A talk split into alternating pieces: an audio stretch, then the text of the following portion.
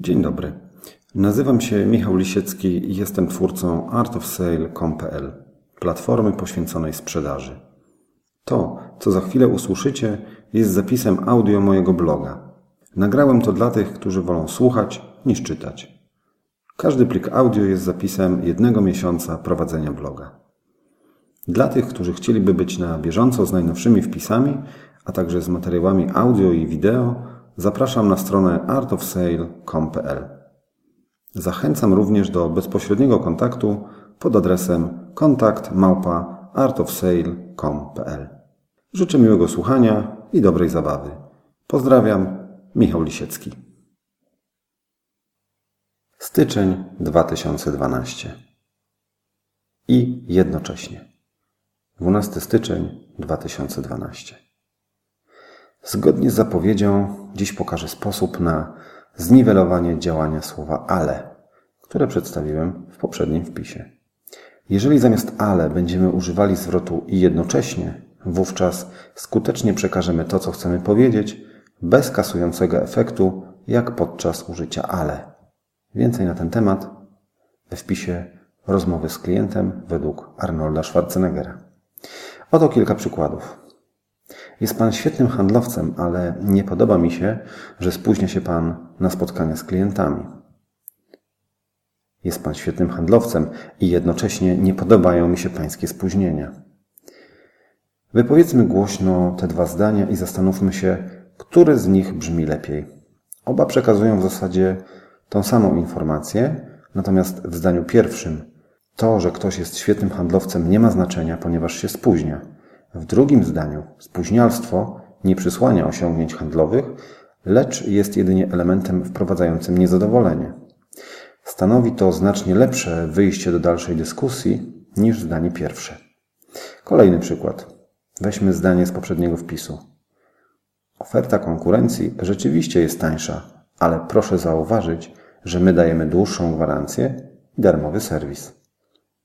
I to samo zdanie po przeróbce? To prawda, ceny konkurencji są niższe i jednocześnie proszę zauważyć, że my dajemy dłuższą gwarancję i darmowy serwis. Niby to samo, ale nie tak samo. Generalna zasada, jaką warto się kierować, to większa świadomość tego, co się mówi. Zastanówmy się, przy jakich okazjach możemy przechylić szale zwycięstwa na naszą stronę przez świadome użycie bądź świadome powstrzymanie się od użycia opisanych powyżej słów. Na początku z pewnością trzeba się będzie kontrolować, aby we właściwy sposób posługiwać się ale oraz i jednocześnie.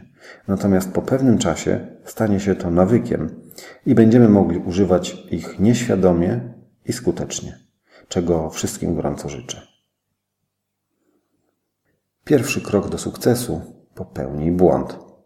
19 styczeń 2012 Kultura, w której się wychowujemy, mówi nam, że źle jest popełniać błędy. Wielu z nas wyrobiło w sobie przekonanie, że błędy są czymś złym i przeżywa wielkie frustracje z ich powodu.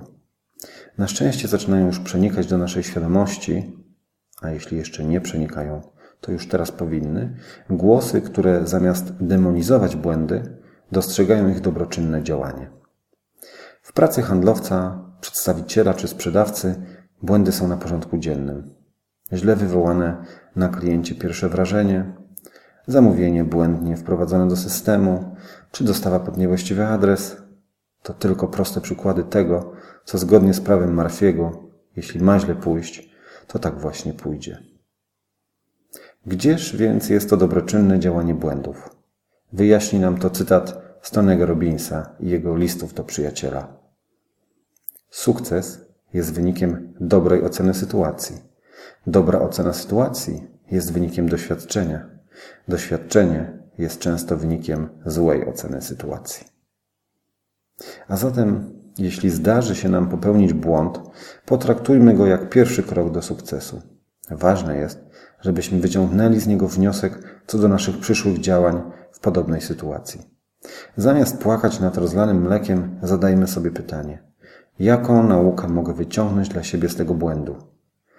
Jeśli coś podobnego zdarzy mi się w przyszłości, jak powinienem postąpić, aby być zadowolonym z rezultatów? A następnie należy wdrożyć nasze przemyślenia w czyn. Jeśli wyciągniemy konstruktywne wnioski z naszego błędu, można wtedy powiedzieć, że opłacało się go popełnić. Pamiętajmy również, że bardzo niewielka liczba błędów należy do grupy nienaprawialnych. Ogromną większość naszych wpadek można w ten czy inny sposób naprawić.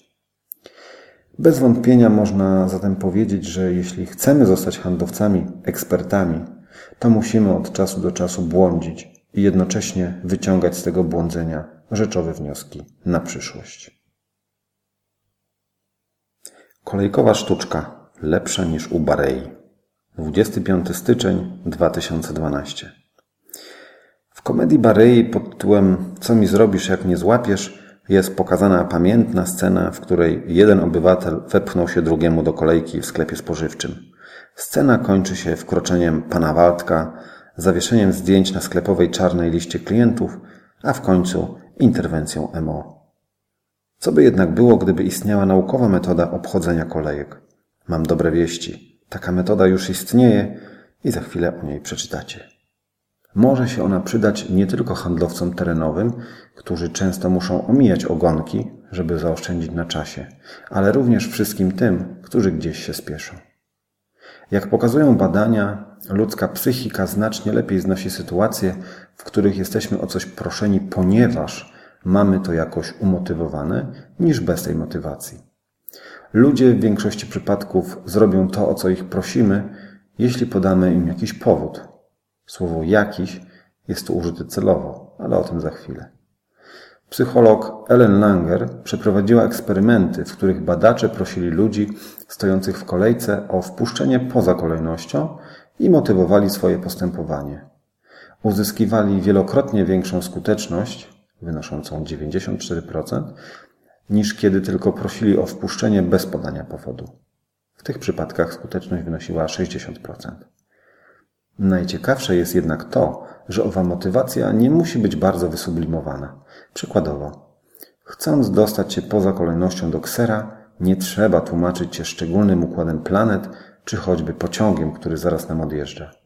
Wystarczy powiedzieć, czy może mnie pan, pani wpuścić do tej maszyny, bo chciałbym coś skserować?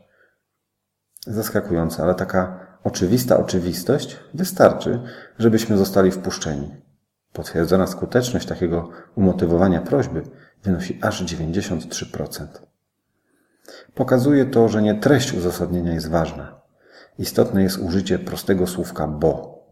A to, co po nim nastąpi, może być praktycznie czymkolwiek, co nam przyjdzie do głowy.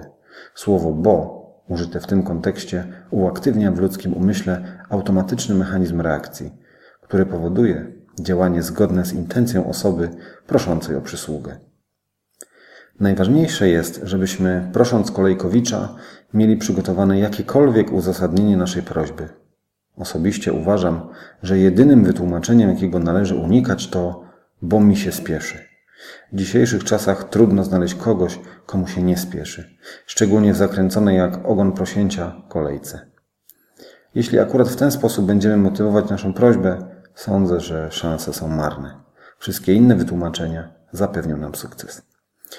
Zachęcam wszystkich do samodzielnego przetestowania tej metody, będąc zarówno w roli, znów cytując Bareję, cwanego gapy z miodem w uszach, jak i nieszczęsnego kolejkowicza, który ulega prośbie, ponieważ matka natura wbudowała w jego psychikę akurat taki automatyczny mechanizm reagowania.